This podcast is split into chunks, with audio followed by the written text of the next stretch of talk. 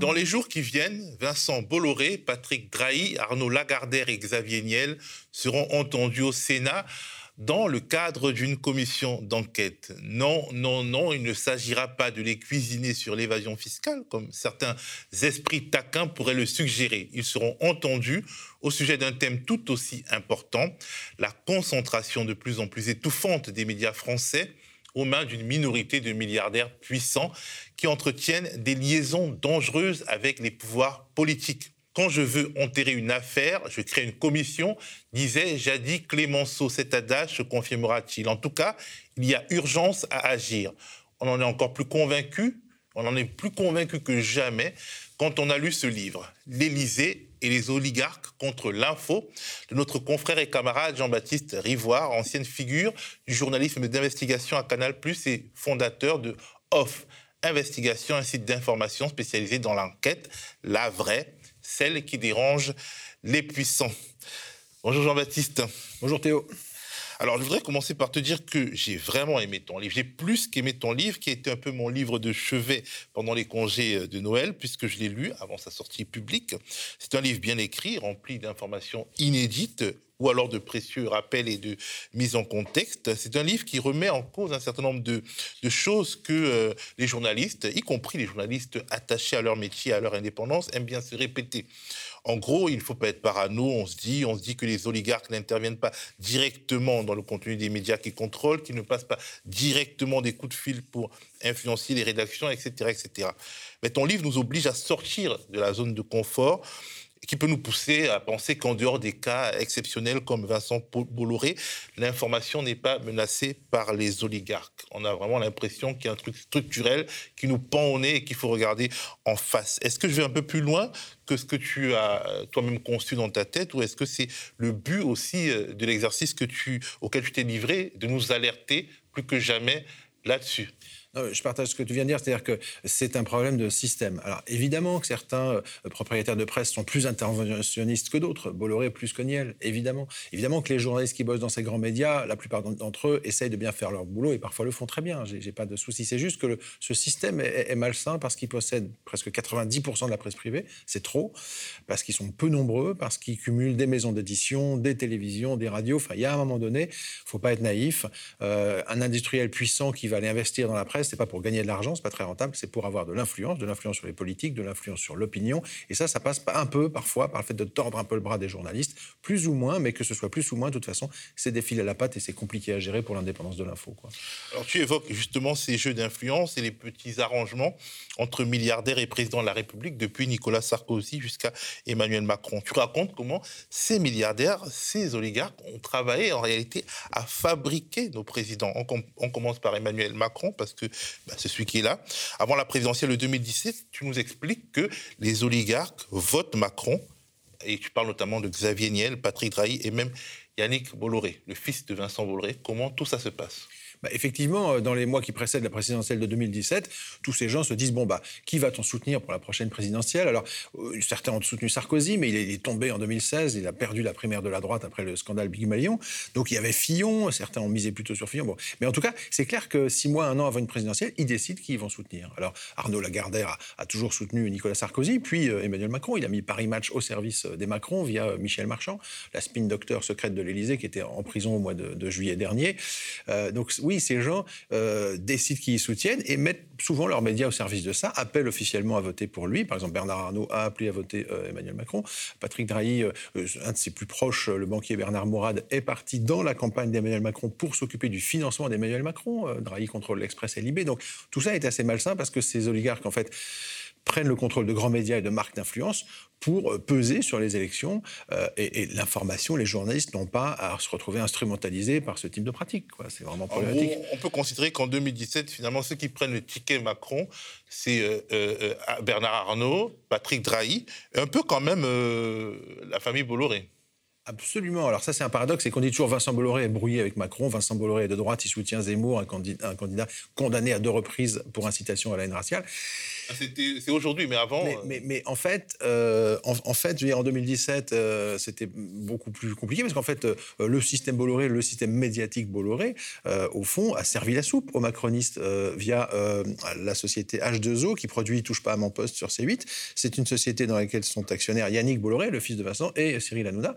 Et Touche pas à mon poste est une machine de, de communication sarkozyste à une époque, et puis quand Sarko tombe, macroniste. Donc au fond, ces grands milliardaires mettent leurs médias, leur ADN, c'est de mettre médias au service de la communication des politiques qu'ils ont décidé de soutenir, et pendant un certain temps très long, euh, Touche pas à mon poste a accueilli, alors bonjour président, coup de téléphone au président, il est drôle le président, après il y a Marlène Schiappa qui passe son temps sur le plateau, voire qui devient co-animatrice de l'émission, enfin on est dans un total mélange des genres, et d'ailleurs Yannick Bolloré euh, faisait des selfies sur Twitter au moment où Macron a été élu pour dire « Waiting for the French President » depuis l'hôtel de ville de Paris, parce que Yannick Bolloré ne parle qu'en anglais euh, sur Twitter.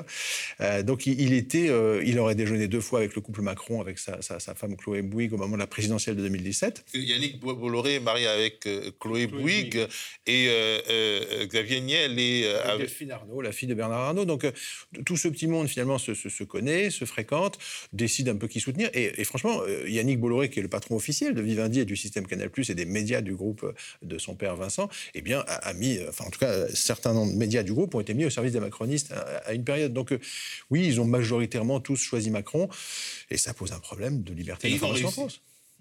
Bah, ils ont réussi. C'est-à-dire que comme euh, il y a un confrère de France Télé, Jacques Cotta, qui est un journaliste courageux, qui s'est battu 20 ans pour faire de l'enquête à France 2, qui en a fait remarquablement. Et au moment de la présidentielle de 2017, il est tellement étonné du succès de Macron qu'il dit, mais je comprends pas, il y a 18 mois, il était à 2% dans les sondages, en 18 mois, il devient président. Que s'est-il passé? Bon, question un peu naïve. Ce qu'il voulait dire, c'est qu'il a été soutenu par tous les grands oligarques des médias. Il propose ce sujet à France Télévisions, et on lui dit, ah, c'est intéressant, mais on va voir si on a une case. Et puis finalement, il n'y a jamais de case, et puis ça s'est jamais fait. C'est un problème clé. Jacques Cotta été euh, contrarié, il a claqué la porte de France Télé en disant, ça a été une fierté de travailler dans l'audiovisuel public. Aujourd'hui, c'est une honte. Bon, c'est un propos un peu excessif. Le jour, il manifestait devant Radio France avec des gilets jaunes. Mais il faut comprendre que c'est des sujets majeurs euh, qu'on peut difficilement traiter en France. Alors, dix ans avant Macron, un autre candidat des milliardaires, Nicolas Sarkozy, est élu. Mais en réalité, Nicolas Sarkozy a construit sa carrière politique en travaillant à séduire ces, oligarques, ces milliardaires, notamment depuis sa mairie de Neuilly, alors qu'il est euh, encore trentenaire. Et euh, il a créé notamment, euh, et, tu, le racontes, une sorte de club, de cercle qui s'appelle Neuilly Communication, et c'est un peu sa rampe de lancement. Alors Sarkozy, c'est extraordinaire parce qu'il est élu maire de Neuilly à 29 ans, donc très jeune. Il, passe sous le nez de Charles Pasqua, qui en est fort, euh, fort mari. Et Sarko va passer son temps à rencontrer tous les chefs d'entreprise des Hauts-de-Seine, de sa ville. Il y a plein de, boîtes importantes dans ce, coin-là. Et euh, d'après des témoignages qu'on a recueillis, parfois, il est à l'époque avocat, il leur dit bah, Je pourrais en fait être l'avocat de votre entreprise. Alors certains chefs d'entreprise lui disent bah, Je vous remercie, on a déjà un service juridique. Non, mais bon, euh, vous me payez, puis, puis je vous aide, on va être amis, puis moi je vais faire de la politique. Donc en fait, il, aurait négocié comme ça d'être rémunéré par des boîtes pour un travail parfois réel. Hein, quand, le groupe TF1 euh, le recrute euh, en 97, euh, ben voilà, son ami Martin Bouygues, qui est le parrain de son fils, va le rémunérer. Ensuite, le, groupe Lagardère va faire travailler son, cabinet d'avocat. Donc tous ces grands milliardaires finalement font travailler Sarkozy, lui donnent de l'argent. Et quand on dit Sarkozy est devenu l'avocat des milliardaires, c'est pas au sens figuré. Il était l'avocat vraiment d'un certain nombre de, grands possesseurs de médias en France. Et au fond, quand il est arrivé en politique avec Balladur en 93, etc., puis en, 2002, eh ben, il va se faire un peu l'avocat de ces grands propriétaires de presse au cœur de l'État. Donc on est complètement dans un mélange des genres, à nouveau, qui, montre que ces gens sont trop puissants, les propriétaires de presse sont trop puissants, et il n'y a aucune règle du jeu qui est fixée, ou très peu, ou quand elles sont fixées, elles ne sont pas appliquées, donc ça dysfonctionne. Quoi. On va voir ce que ça va donner la commission d'enquête du Sénat. Je suppose que tu, tu vas suivre ça de près. Mais euh, en 2016, quand Bolloré avait éradiqué l'esprit canal, ils avaient été entendus au Sénat avec euh, Maxime Saada. Et ils étaient venus expliquer euh, aux parlementaires français qu'il n'y avait pas eu de censure à Canal, qu'il n'y avait pas eu le problème Crédit Mutuel. Et ils avaient été assez peu challengés par les parlementaires. Donc je rêve que le Parlement français soit un peu plus offensif, bosse un peu plus, vérifie les infos et confronte les gens qu'ils entendent à leur contre-vérité parfois quand c'est le cas. En tout cas, je pense qu'on va suivre cette fois-ci pour porter, un, comment dire, médiatiser un peu plus, euh, un peu plus les échanges et, ce qu'ils diront là-bas, et aussi la manière dont euh, les, les, sénateurs leur répondront, leur répondront. Alors, un point commun de deux de nos présidents, Sarkozy et Macron, ils ont beaucoup de points communs, mais un de leurs points communs au moment où ils se préparent à, devenir président, c'est qu'ils ont besoin d'aide pendant leur campagne parce que euh, ils, veulent instrumentaliser leur vie privée, mais ils ne veulent pas avoir à subir le retour de bâton sur euh, la vie privée en question. Et les deux finissent par s'acheter les services d'une influenceuse mystérieuse, Mimi Marchand, qui, euh, dont un portrait a été diffusé avant-hier sur le service public dans complément d'enquête. Alors, et les deux font intervenir des riches patrons de presse pour que rien ne leur échappe dans la gestion de leur vie privée.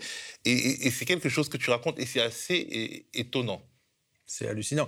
Pour faire court sur Sarkozy, euh, il, construit une carrière politique avec, euh, avec sa femme, Cécilia, pendant 10 ans, 15 ans. Il la met à la une de Paris Match, il se pose avec leur petit garçon Louis. Enfin, c'est vraiment un couple à l'américaine formidable. Et il dit plusieurs fois on arrivera à l'Élysée ensemble ou on n'ira pas, etc. Et il y a un accident de la vie en 2004, c'est que Cécilia Sarkozy décide de s'éloigner de Nicolas Sarkozy. Et pour lui, c'est une catastrophe euh, personnelle, mais, mais aussi politique. Donc, comme il a décidé que ce couple devait arriver à l'Élysée, il n'est pas admissible que madame décide de partir faire autre chose. Et donc, ce qui est dingue, c'est que, alors, il va exercer des pressions sur sa femme pour qu'elle revienne, pour pas que ça se voit qu'elle est partie. Il va exercer des pressions sur la presse. Mais ce qui est fou, c'est que de très grands propriétaires de presse en France, notamment Arnaud Lagardère, vont faire un travail considérable pour dissimuler l'explosion du couple présidentiel ou du, couple de, candidats, pour le dissimuler aux Français. Et ce, entre fin 2004 et 2007. Ça dure plus de deux ans. Il y a des tas de stratégies pour enterrer les photos prises par des journalistes pour pas que ça se voit. Quand par hasard, euh, la presse internationale le révèle, eh ben, euh, c'est des pressions très fortes. Quand Paris Match le dit, fin 2005, on, vire, on fait virer le directeur de Paris Match. C'est-à-dire que Nicolas Sarkozy fait des pressions sur Arnaud Lagardère qui va dégager le patron de Paris Match, qui tenait correctement son journal et qui avait enfin révélé que oui, effectivement, Cécilia Sarkozy était à l'heure du choix. C'était très pudique comme une en août 2005. Voilà. Donc euh, oui, euh, la presse de ces oligarques dissimule les informations aux gens pour aider des candidats en politique. C'est extrêmement malsain. Euh, c'est vrai aussi sous Macron. Oui, avec Macron, il y a aussi euh, Mimi Marchand. Alors, plus structurellement, après leurs élections, ces hommes, ils récompensent les, oligarques qui les ont aidés. Sarkozy le fait de manière très visible, notamment euh, en, arrachant la pub au service public, en disant non, mais c'est trop ça la publicité, il ne faut pas qu'elle figure dans le service public, ce qui arrange finalement la famille Bouygues et aussi M6 évidemment. Mais même euh, Emmanuel Macron, quand il arrive au pouvoir en, 2017, euh, je ne suis pas sûr que ce soit un grand fan de l'audiovisuel public. Et d'ailleurs, en septembre 2017, il va se prendre coup sur coup un cache investigation formidable sur la souffrance au travail qui accroche les méthodes de Xavier Niel dans ses centres d'appel où la maltraitance des, conseillers est considérable. Et puis un sujet de complément d'enquête qui enquête un peu sur les femmes du président et notamment sur Brigitte Macron et qui révélera de manière un peu, sans insister, mais que par exemple les photos de Brigitte Macron prises par l'agence Best Image de Michel Marchand sont très versablement retouchées. C'est-à-dire qu'on a l'impression qu'elle a 30 ans sur les photos. Les photos de la première dame de France sont retouchées assez systématiquement pour pas qu'on voit ses rides. Par exemple, ça fait partie des révélations de cette enquête. Macron est fou furieux.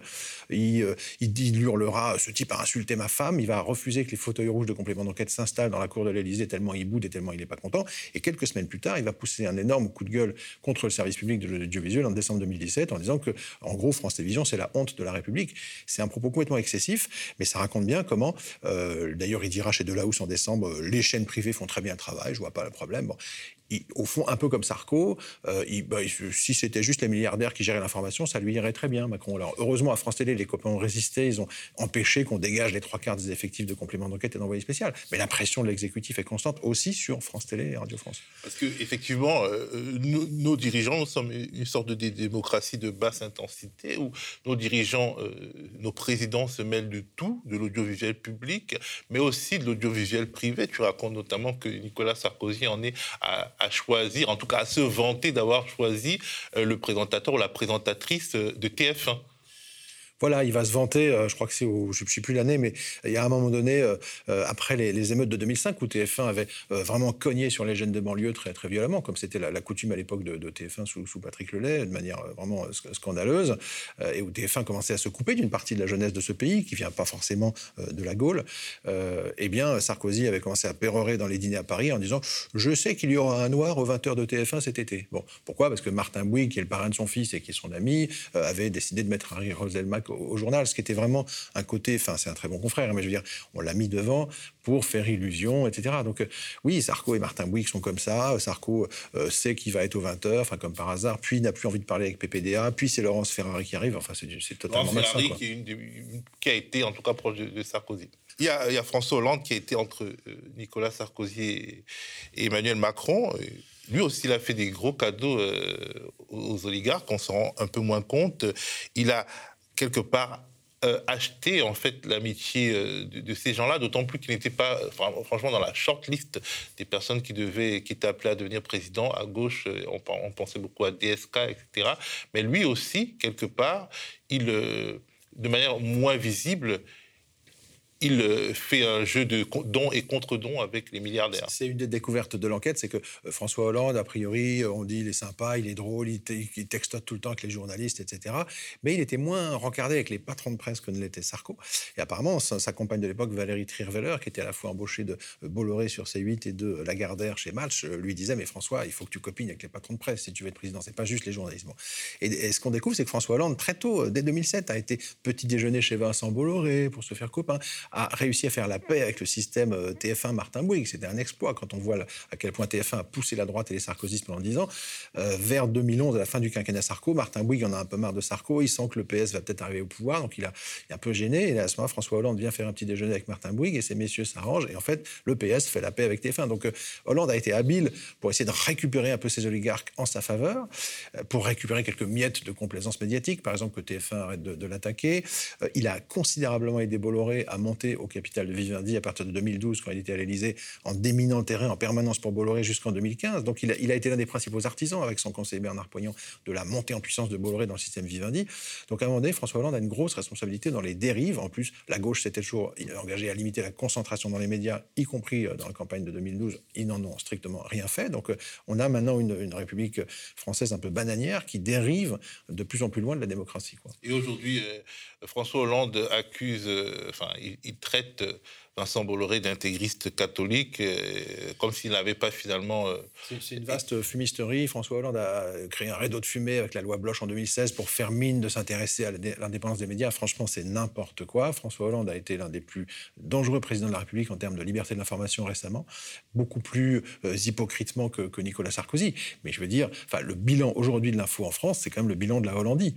même si Macron a remis une pièce dans la machine, là, vraiment, aucun des trois derniers présidents n'a pris conscience de la gravité de la situation et ils se piègent eux-mêmes parce que le problème c'est qu'aujourd'hui un candidat à la présidentielle, il doit aller voir les électeurs, mais comment accéder aux électeurs sinon par les médias? Donc il faut passer par euh, bonjour Monsieur Bernard Arnault, est-ce que je peux dire quelque non excusez-moi, ah, euh, peut-être Vincent ah non Vincent Bolloré vous c'est Zemmour d'accord, euh, Patrick Drahi non pardon vous êtes copain avec Macron, enfin c'est invraisemblable. Je donne un exemple, Bernard Arnault LVMH sa fille, euh, Delphine Arnaud, la femme de Xavier Niel, habille gratuitement la première dame de France depuis des années. Je ne sais pas, peut-être la République peut lui payer une robe à Brigitte Macron, je ne sais pas. Et par ailleurs, quand Brigitte Macron dit tiens, je, crée, je créerai bien des instituts d'évocation pour l'emploi pour aider les jeunes défavorisés à s'en sortir, ce qui est pas mal. Qui finance ces instituts à Valence, à Clichy-sous-Bois et à euh, Roubaix Le groupe LVMH. Donc, euh, et que fait Bernard Arnault? Il appelle à voter euh, Emmanuel Macron. Donc en fait, le, groupe le plus riche de France, la, boîte de luxe la plus euh, connue du monde, finance les écoles de la Première Dame, habille la Première Dame. Enfin, à un moment donné, si on pouvait juste distinguer un peu les choses... Et paye pas trop ses impôts en France et par ailleurs, parfois, peut avoir des problèmes d'évasion fiscale ou de polémique par rapport à ça. et puis, c'est un monsieur tellement puissant que, par ailleurs, quand il infiltre des journaux de manière totalement illégale, comme il l'a fait au journal Fakir de François Ruffin, via Bernard Squarcini, l'ancien espion du président Sarkozy, avec des méthodes euh, inacceptables, portant atteinte à la démocratie, etc. Euh, et ben, qu'est-ce qu'il fait pour éviter un procès? Ben, Apparemment, il donne 10 millions d'euros et puis il évite un procès. Donc, on est dans un pays où la justice est quand même très tendre avec les puissants, très dure avec les petits, parce que je rappelle quand même que quand un smicard se prend un radar à 135 euros, lui, par contre, il va falloir qu'il paye. Et si par hasard il veut prendre un avocat, il peut pas le payer. Donc là, il y a un moment donné que ça dysfonctionne. Les, gens français sont en colère. Ils ont été dans la rue en 2018. Ils ont raison. Euh, on se fiche de quoi. Alors, une des passions communes des oligarques et de nos dirigeants, les deux camps euh, s'entraidant volontiers, c'est leur passion pour, leur censure, pour la censure. Et justement, en parlant de, Bernard Arnault, le système Arnault, bon, il a maltraité euh, François Ruffin, il a espionné, euh, ce, qui, peut rendre fou, hein, de se sentir espionné par quelqu'un qui, par ailleurs, a été avant un espion de la République et qui s'est mis au service du privé. Mais il a aussi été, ce système Arnault, très violent avec l'équipe de complément d'enquête, notamment avec Benoît Duquesne, qui est décédé, euh, il est décédé quand même très triste et très, euh, comment dire, sous pression. Sous pression. Benoît Duquesne, qui a d'ailleurs été euh, mon professeur de journalisme à, l'époque, à l'époque antédiluvienne. Mais on se rend compte donc que vraiment, ils peuvent aller très très loin notamment ce qui s'est passé avec complément d'enquête et. Bah, pour, résumer, donc on parle souvent des procédures Bayon du groupe Bolloré, avec raison, mais on découvre qu'en fait, euh, le groupe LVMH utilise aussi la justice depuis des années pour mettre des pressions absolument terribles sur des journalistes. Ça a été vrai contre une consoeur de l'AFP, Sylvie Maligorne, dans les années 90. Pression terrible, plainte, un an, audition par la police. Un peu, elle s'est sentie un peu lâchée par la direction de l'AFP face à Bernard Arnault. Elle en est ressortie brisée en disant ce type est effrayant. Il a recommencé plus récemment, c'est moins connu, avec France Télévisions. En 2000, fin 2013, Tristan Valex lance une enquête avec euh, complément d'enquête sur l'Empire Arnaud, l'Empire LVMH. Il se vante d'être le, champion du luxe à la française, etc. Mais c'est aussi un énorme annonceur dans la presse française, donc il, il a un pouvoir d'influence par ses annonces publicitaires des groupes de luxe considérables. Et puis, c'est aussi quelqu'un qui a en fait racheté des tas de marques de luxe, mais qui souvent délocalise la fabrication en Roumanie ou dans des pays moins chers, tout en euh, entretenant le mythe de l'artisan qui euh, construit les malles Vuitton à Agnières en région parisienne. Bon, c'est pas tout à fait vrai. Plein de pièces des bottes Vuitton sont maintenant fabriquées en Pologne par des petites mains payées euh, très peu cher. Donc, Valex a mis ça en lumière, également François Ruffin dans, son film Merci Patron. Et, en fait, Bernard Arnault, LVMH, a eu beaucoup de mal à supporter euh, qu'on éclaire un peu son empire. C'est quand même une des premières boîtes de France. Et donc, ils ont commencé avec Nicolas Bazir, le secrétaire général de LVMH, à faire exercer des Nicolas Bazir qui était euh, euh, très proche d'Edouard Balladur. Dire d'Edouard Balladur, parce qu'en plus, tous ces gens, si vous voulez, entre la politique de droite, LVMH, ils s'embauchent, ils se recrutent. Bon, donc Bazir et Bernard Arnault ont fait exercer sur Benoît Duquesne, début 2014, des pressions invraisemblable, totalement insidieuse, perverse, une plainte pour que Duquesne fasse pression sur son reporter Tristan Valex pour qu'il calme le jeu dans l'enquête LVMH. Par exemple, à un moment donné, on dit à, Tristan Valex que bah non, tu n'iras pas en Roumanie enquêter sur les, les, petites filiales de, LVMH. Enfin, c'est très dur. Valex se bat, son, son, patron lui met la pression et, apparemment, ils ont... Son patron lui répercute en réalité les pressions qui lui sont mises et on ne sait pas jusqu'où, euh, finalement, on ne le saura pas puisqu'il n'est plus là, jusqu'où euh, euh, ce groupe ce, Bernard Arnault et ses gens sont allés dans la déstabilisation, une déstabilisation qui allait jusque dans la vie privée de, de Benoît Duquesne. Alors, il, semblerait que Bernard Choissini, euh, au moment où l'Empire LVMH commence à s'inquiéter du portrait qui arrive de, Bernard Arnault, l'Empire LVMH regrette ce portrait, est embêté, et, euh, quand, quand, Valex finit par interroger Bernard Arnault sur son, installation temporaire en Belgique et l'hypothèse qu'il ait, souhaité devenir belge pour peut-être des raisons fiscales, euh, à ce moment-là, il y a panique au système LVMH. Au printemps 2014, ils vont missionner Bernard Squarcini, donc ancien espion de Sarkozy, pour venir sur le dos de Benoît Duquesne, enquêter auprès de proches qui ont travaillé avec lui sur son comportement, comment il se comporte par rapport à ses collègues. Et euh, d'après euh, une témoin qui nous a raconté un déjeuner avec Swarsini, il, s'intéressait aussi aux, affaires de femmes de Benoît Duquesne. Donc, euh, aller chercher dans la vie privée des gens, comme on l'avait fait avec François Ruffin chez Fakir, c'est quand même extrêmement douteux. Benoît Duquesne était extrêmement déstabilisé dans cette période. Il en est sorti en disant J'avais sous-estimé la puissance de l'argent, ça a été affreux. Il dit ça quelques jours avant sa mort, en juillet 2014, et il va être retrouvé mort sur sa péniche juste après d'une crise cardiaque. Donc, il est mort dans une grande souffrance, dans une grande pression de cet énorme empire du luxe. Et le pire, c'est que juste après sa mort, la pression de LVMH va continuer sur Tristan Valex. Euh, plainte euh, discrète, opaque, il est convoqué par la police. Ça va durer plus d'un an. Euh, des photos, des filatures par des officines privées à Bordeaux pour essayer de discréditer France Télévisions. Photos données à la police qui va du coup mettre la pression sur Valex. Enfin, c'est invraisemblable. Et quand quelques années après, on essaye d'obtenir cette plainte, on demande des explications à LVMH, la justice refuse de donner la plainte et LVMH refuse de répondre. Donc on est dans une opacité totale euh, sur un truc qui est complètement scandaleux. Quoi. Et pourtant, on devrait avoir le droit de savoir. C'est une plainte, c'est quand même quelque chose qui euh, devrait être communiqué. Alors, pour revenir à Emmanuel Macron, euh, et pour parler d'un cas récent, enfin pas à Emmanuel Macron, mais au moment où Macron est, président, tu racontes dans ton livre comment l'émission Quotidien, qui passe sur TMC, une chaîne du groupe Bouygues, a censuré une enquête sur les armes françaises utilisées au Yémen, là où il y a une guerre atroce qui se mène. Et cette enquête est finalement sortie sur le site indépendant Disclose.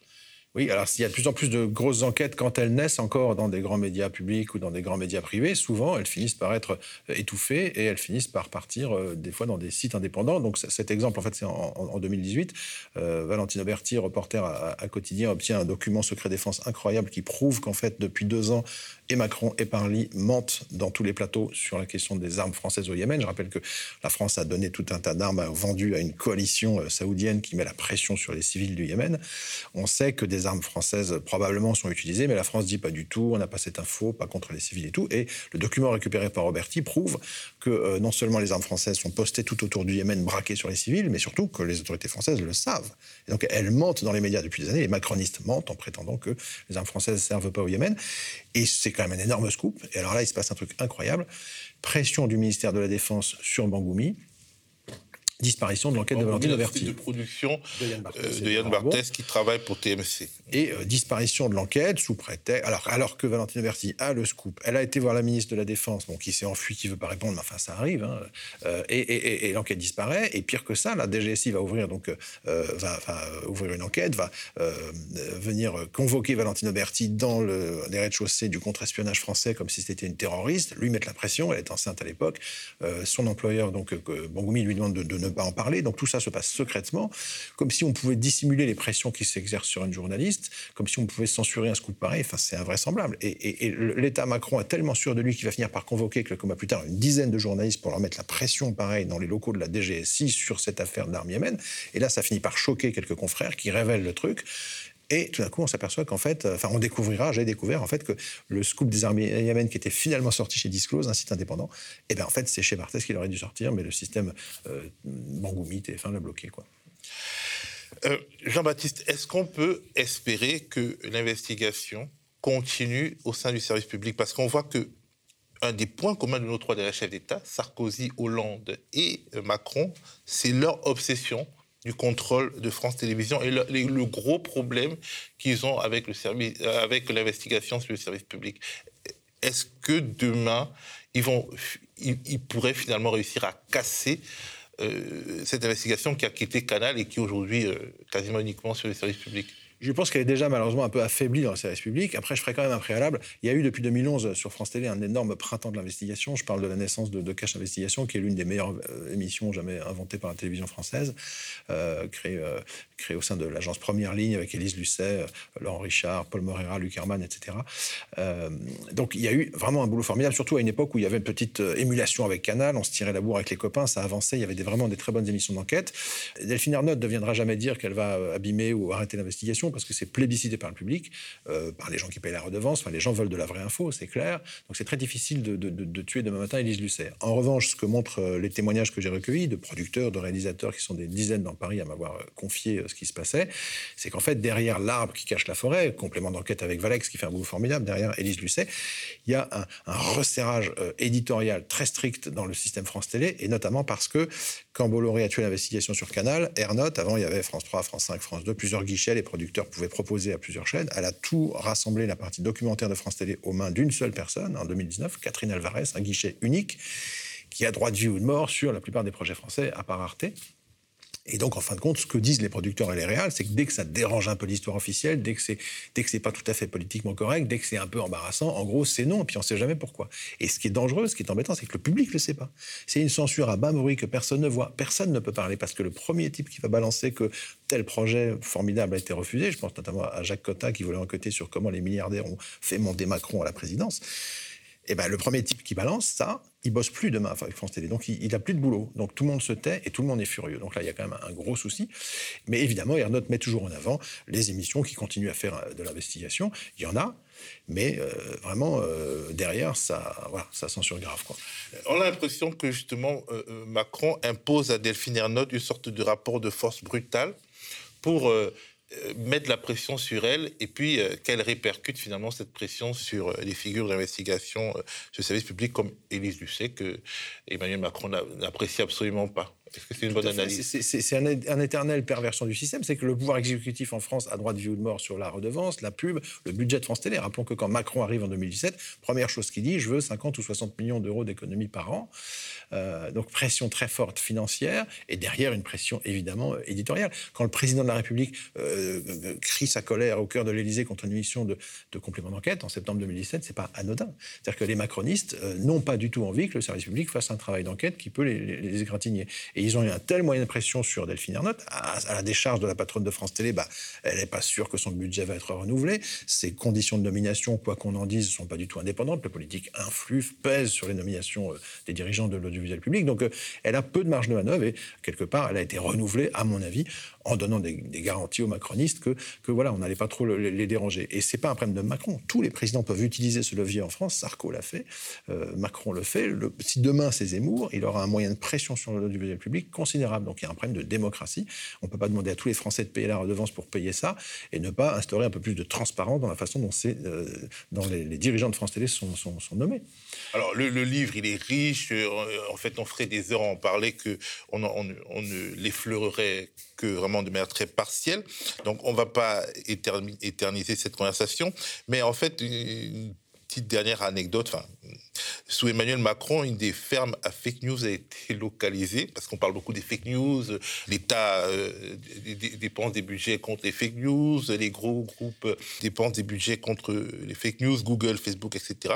Et on s'est rendu compte que sous Emmanuel Macron, une des fermes à fake news a été localisée au moins d'un passé récent à l'Élysée. Tu le racontes. Alors, tu fais allusion à quelle affaire? Ah ben, En fait, à, à Sibène les affaires, les affaires Benalla, où en fait, on distille des informations. Euh, pourquoi c'est dangereux cette espèce de poids des politiques sur l'information ou, des milliardaires? C'est parce que, euh, même sans s'en rendre compte, au bout d'un moment, à force de tordre le bras des journalistes, de leur empêcher de, la possibilité de travailler, de, couper les budgets, de virer des gens des rédactions, et eh bien finalement, on tombe dans la propagande. Et je donne juste un exemple quand, quand Alexandre Benalla, euh, qui est quand même un, voyou de l'Élysée, hein, se prend pour un policier au point d'aller molester des manifestants dans la rue, habillé en policier avec un, brassard police, etc. Euh, il y a quand même un problème de dysfonctionnement de l'État, on va dire. Et à ce moment-là, euh, heureusement, elle a fait des images, hop, et chope le visage de ce type et on va découvrir quelques semaines plus tard que c'était un des principaux euh, euh, proches de, Macron. Euh, que font les communicants de l'Élysée, Ismaël Emélien et les autres? Eh ben, ils vont aller chercher des images prises ailleurs d'un type qui n'a rien à voir avec le jeune molesté par Benalla, qui a jeté une chaise, et il va mélanger ça avec une autre vidéo, et un compte macroniste sur Twitter va diffuser ce truc-là, et Sibeth il va dire aux journalistes, regardez bien ce truc-là, ça prouve que Benalla n'est pas celui qu'on croit, sous-entendu, le type molesté était en fait un voyou violent contre la police. Sauf que c'est pas le même monsieur. Donc euh, les conseillers de l'Élysée se prennent pour les gens qui sont responsables d'informer la population, chopent des vidéos, les mélangent font de la fake news, les balancent sur un compte de l'Élysée, mais pas assumé, parce que c'est Pierre Le Texier, le patron numérique de la République En Marche, qui va accepter de relayer ce truc-là. Et si Bettendia, discretos, dit aux journalistes, regardez ce truc-là. Donc on est en pleine désinformation par des gens de l'Élysée. Moi, je ne paye pas mes impôts pour que les gens de l'Élysée fassent de la désinformation. Et ben c'est ce qui s'est passé à ce moment-là. C'est parfaitement scandaleux. L'affaire Benalla est scandaleuse. Maître Michel Marchand, qui est quand même une voyoute de la République au cœur de l'Élysée, c'est proprement scandaleux. Elle a rien à faire à l'Élysée, Michel Marchand. Je suis désolé. Enfin, moi, c'est le palais de la République qui ne doit pas euh, faire travailler des gens comme ça. Et donc, on se moque de nous sous Macron totalement. Donc euh, Sarkozy 2007, Hollande 2012, Macron 2017. On ne sait pas qui sera élu en, 2022, mais on, on, peut déjà imaginer pour qui votent euh, nos oligarques aujourd'hui. Alors, je crois que Bernard Arnault a d'ores et déjà annoncé qu'il allait renouveler son soutien à Emmanuel Macron. Bon, les autres, euh, je ne sais pas, Vincent Bolloré, c'est compliqué parce que lui, il serait en froid avec Macron, mais son fils un peu moins. Donc, euh, euh, Martin Bouygues, je ne sais pas. En tout cas, ils vont avoir un poids considérable sur l'élection, ça c'est sûr. Et alors, il y a deux options face à cette situation. Soit c'est l'option Julia Cagé, Benoît Huet, qui ont publié un bouquin formidable avec une boîte à outils sur comment changer le système, en demandant à Emmanuel Macron est-ce que vous voudriez bien améliorer un peu la démocratie et la transparence de la presse en France? Moi, je pense qu'en fait, et c'est un peu ce que j'ai découvert dans cette enquête, ce système étouffé, c'est une coproduction entre les milliardaires et les politiques et les gens de l'Élysée. Ils sont d'accord. Quand, euh, Vincent Bolloré a éradiqué l'esprit canal, François Hollande était derrière en complicité. Il n'a pas bougé. Il lui a donné des feux verts. Donc c'est une coproduction très dangereuse entre les politiques et les milliardaires. Et donc moi, je ne pense pas malheureusement que les auditions au Sénat, les tentatives, voilà, tout ce qui est agitation un peu médiatique pour faire semblant qu'on se préoccupe du problème, j'y crois pas. En revanche, il y a une révolution en cours formidable aujourd'hui, c'est que la population en a tellement ras-le-bol qu'elle finance des médias indépendants le vôtre ou d'autres. À mon avis, ça, c'est par là que va venir les subversions, et c'est par là que la révolution de l'information va se faire en France par les médias indépendants.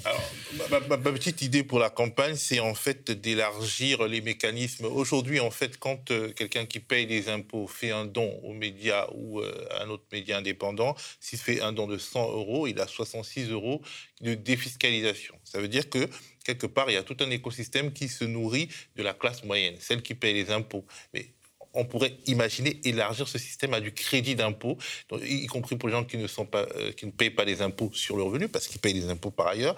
Et le crédit d'impôt permettrait à des gens de la Courneuve ou alors à des gens de Denain, euh, euh, de, de, villages et de villes pauvres, finalement, d'abonder eux aussi les, les, médias, qu'ils aiment et de se faire un crédit d'impôt. Je un petit crédit d'impôt de 30% sur les abonnements de 12 mois. En fait, quelque chose été créé, mais de manière très restrictive. Mais je pense que aller vers le crédit d'impôt, c'est-à-dire euh, donner aux citoyens la possibilité de financer euh, les médias qu'ils aiment et, de voilà d'être un peu aidés parce que ces médias participent de la démocratie. Je pense que ça peut être une piste viable. Il y a une autre petite réforme très simple qui coûterait pas cher. Il faut savoir que on paye ce système euh, de propagande. On le paye par les aides à la presse qui vont beaucoup dans la poche des milliardaires qui ont pris le contrôle des journaux. Bernard Arnault, je crois par exemple, capte entre, je crois que c'est 29% des aides à la presse pour le Parisien et les Échos. Je suis pas certain que ce soit à, nous les contribuables français d'aller financer la presse du milliardaire le, le plus riche de France. Et par ailleurs, on, paye la redevance. Moi, j'ai une petite idée aussi je dis à la fin du bouquin.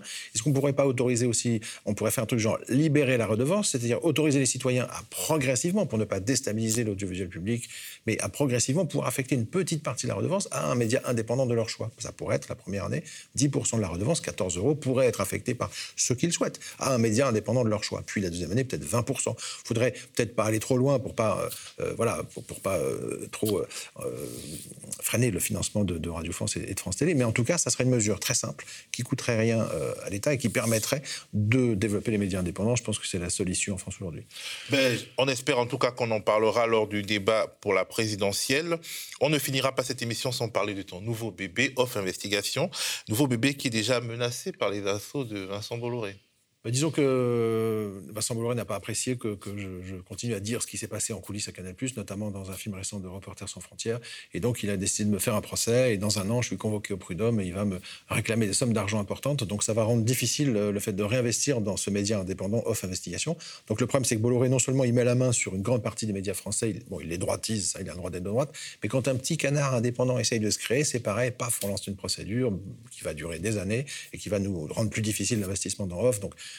c'est pénible. Et même, si vous ne euh, perdez, même si vous ne, ne perdez pas, d'ores et déjà, vous êtes obligé de dépenser euh, beaucoup d'argent en frais d'avocat, alors que c'est une toute petite structure. Or, notre campagne Kiss Kiss n'a pas encore permis de rembourser la série Emmanuel, un homme d'affaires à l'Élysée, puisqu'il nous faudrait à peu près euh, de 250 000 euros pour, pour, la rembourser. On est à, 190, donc c'est dur. Et, et, voilà. Et si je dis aux gens, si, vous voulez voir cette série indépendante sur Emmanuel, un homme d'affaires à l'Élysée, aidez-nous et parlez-en encore. Et au-delà de cette série, il faudrait qu'il y ait d'autres séries. Donc il faut quand même un peu de rap dessus. Euh, euh, voilà, qu'est-ce qui se banque banque Il faut financer Off Investigation, financer le média, financer les médias indépendants. C'est extrêmement important. Des fois, ça coûte le prix euh, d'un café, ça coûte le prix d'une d'une belle chemise, mais je pense que l'information vaut ce prix-là. Alors, Off Investigation s'est euh, lancé dans une série audiovisuelle qui retrace sans complaisance ce mandat Macron euh, qui est en train de s'achever. Et parmi les sujets que vous abordez, il y a les Gilets jaunes. C'est dans le documentaire à venir. Gilets jaunes, le maintien du chaos de Yalis Mamji et de Roma Moriconi. On regarde un extrait. Faute d'une décision présidentielle, Jérôme Rodriguez a dû se battre en justice Suite à la mise en examen du policier auteur du tir, il a fini par obtenir de la Commission d'indemnisation des victimes d'infraction une indemnité de 30 000 euros. De l'argent qui lui a permis de payer essentiellement ses frais d'avocat et de subvenir aux besoins de ses deux petites filles. Mais que représente cette somme quand on a perdu son œil à vie? Je l'ai déjà dit à maintes reprises, psychologiquement c'est très compliqué.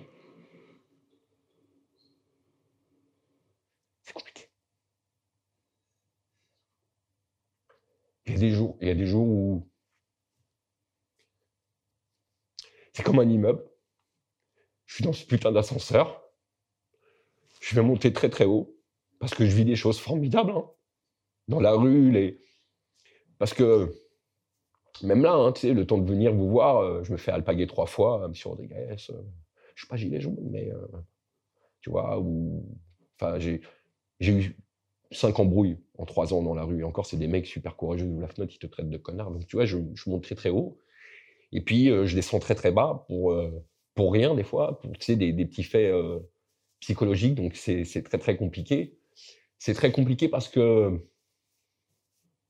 tu as mal au ventre, tu as une gastro, on te file un Imodium et un bol de riz, tu te reposes 24 heures et tout va bien le lendemain. Et là, déjà, de trouver le nom de ce que tu as dans la tête, c'est compliqué. Et d'avoir le, bon traitement, c'est compliqué. Donc, il y a des, phases de, shutdown. Et des fois, ça, se voit sur ma page où je vais disparaître pendant une semaine parce que, parce que je ramasse. Je ramasse énormément. Nous montrons ce moment à Michel Delpuech, qui était en poste quand Jérôme Rodriguez a perdu son œil. Tu vois, je, monte très très haut. Et puis, je descends très très bas pour, pour rien, des fois. Pour, tu sais, des, des petits faits psychologique, donc c'est très très compliqué parce que je ramasse. Je ramasse énormément.